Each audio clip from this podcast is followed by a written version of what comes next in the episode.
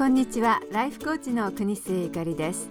今日もハワイからコーチングにちなんだお話をお届けします。最後までお付き合いください。2018年3月11日。第58回目の配信は需要というテーマでお送りします。7年前2万人近くの死亡者。行方不明者を出した。東日本大震災記念日の3月11日。小さなハワイでも黙祷や慰霊の行事が数カ所で行われました。ホノルル市ヌーアヌ地区にある日蓮宗のお寺妙法寺が東北出身有志の声掛けに賛同し過去何年間も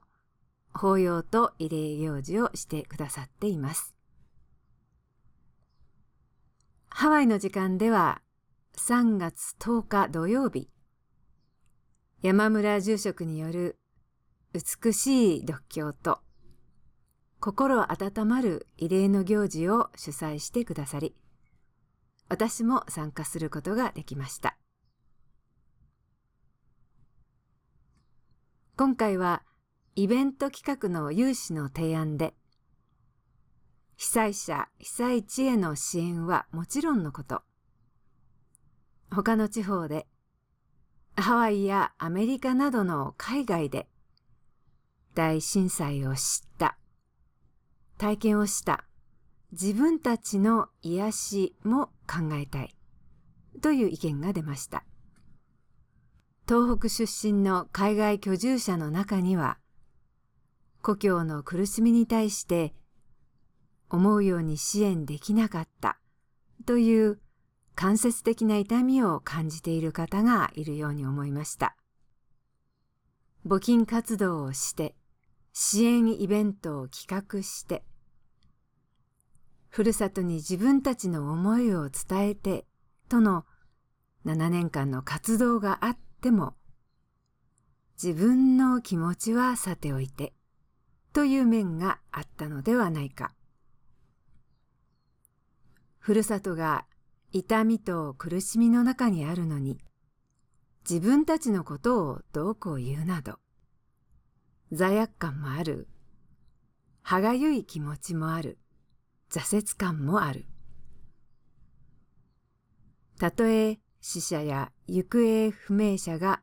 周りにいなかった人でも、ふるさとの崩壊に感じたショック、慣れ親しんだもの、海岸線、風景がなくなってしまった喪失感。そんな感情を語り合う場がなかったのではないかと。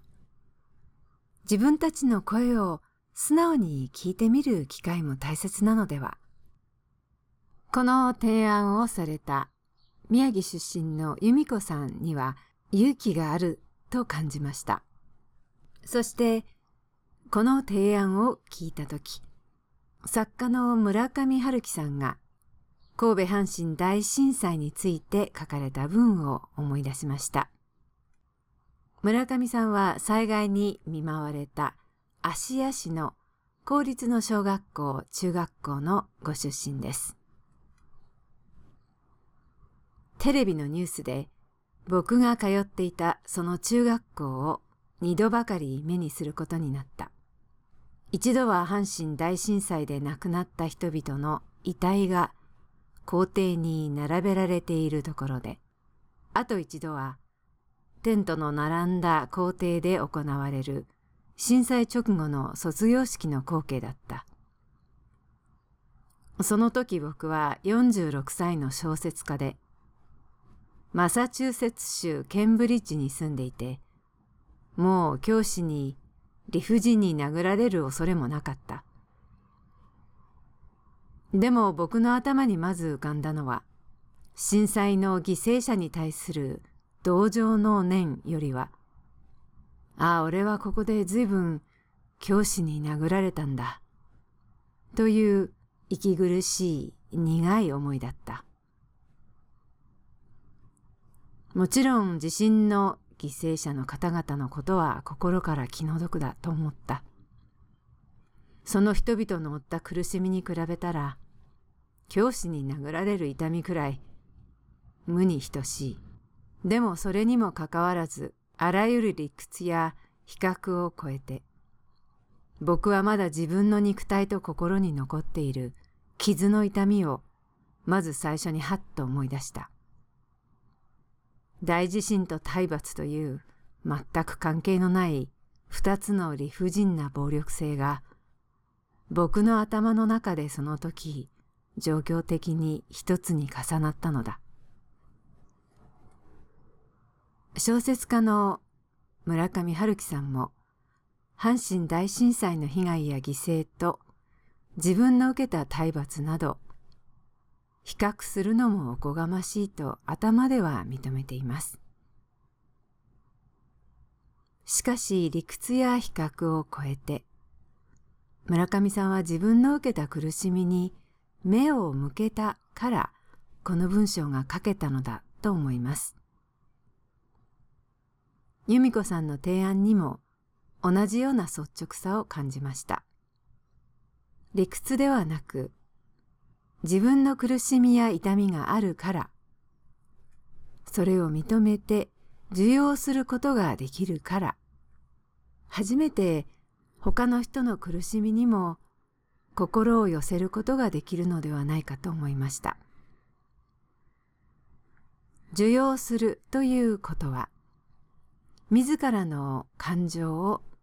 あるがままに受け止めることを言います。体験に知的レベルだけでなく感情レベルで自分が自分に心を開くことができるかどうかです。多くの人は心の中に何か感情が起こると特にそれが悲しみや痛みや苦しみである場合感情が意識に入り込んでくるのを無意識に阻止する傾向があるように思います。感情があることを認める能力。その能力は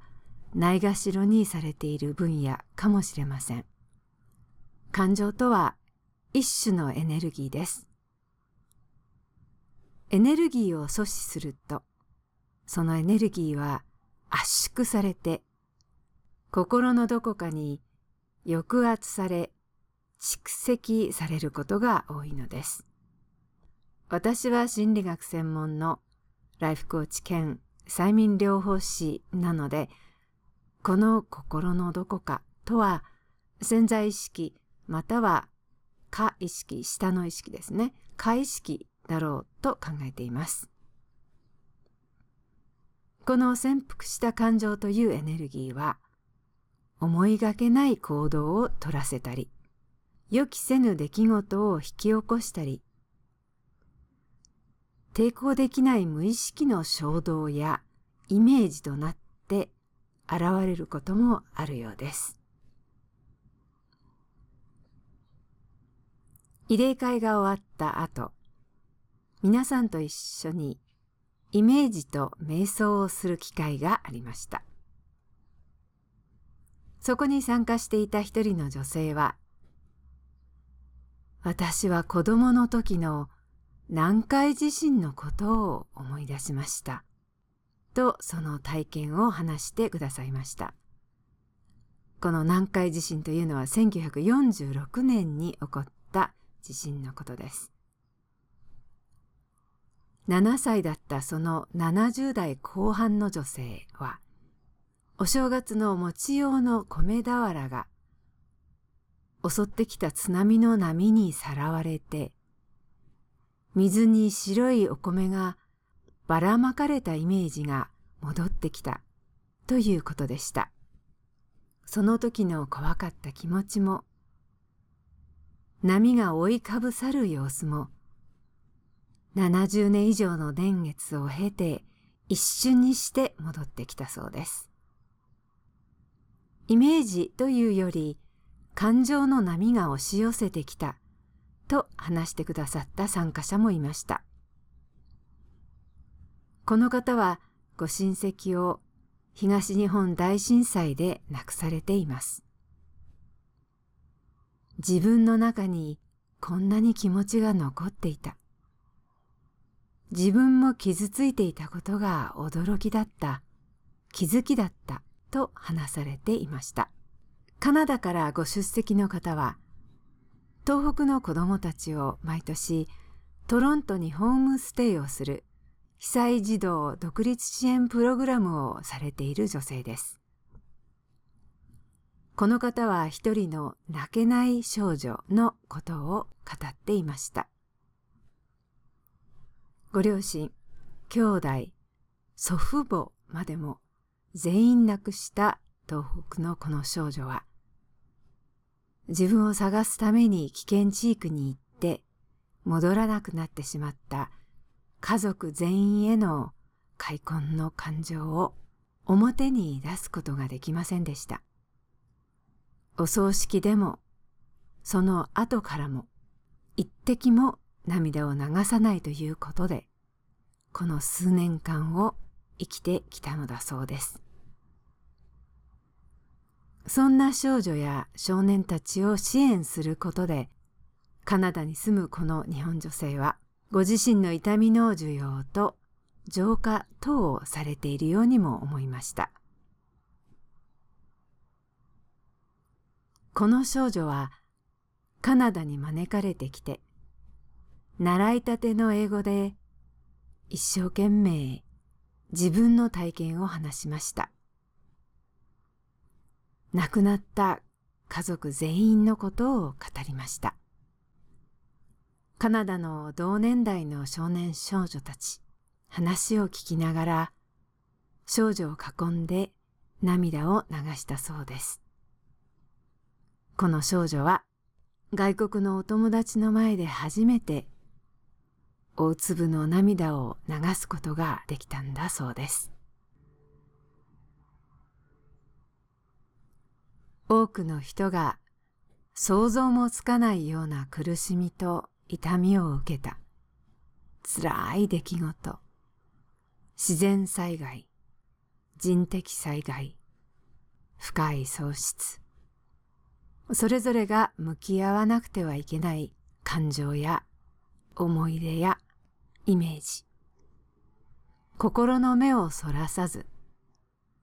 自分の心を開くことで深い癒しの機会をももたらしてくれているものなのでしょうか。自分の感情を心で感じて受容できた私たちは抵抗せずに他人へも心を開くことができる。癒しとは需要の力によって生じるものなのだと感じることができた機会でした。需要とは自分を愛すること。需要とは自分の持つ内面の治癒力を呼び覚ます能力のことを言うのだなと思いました。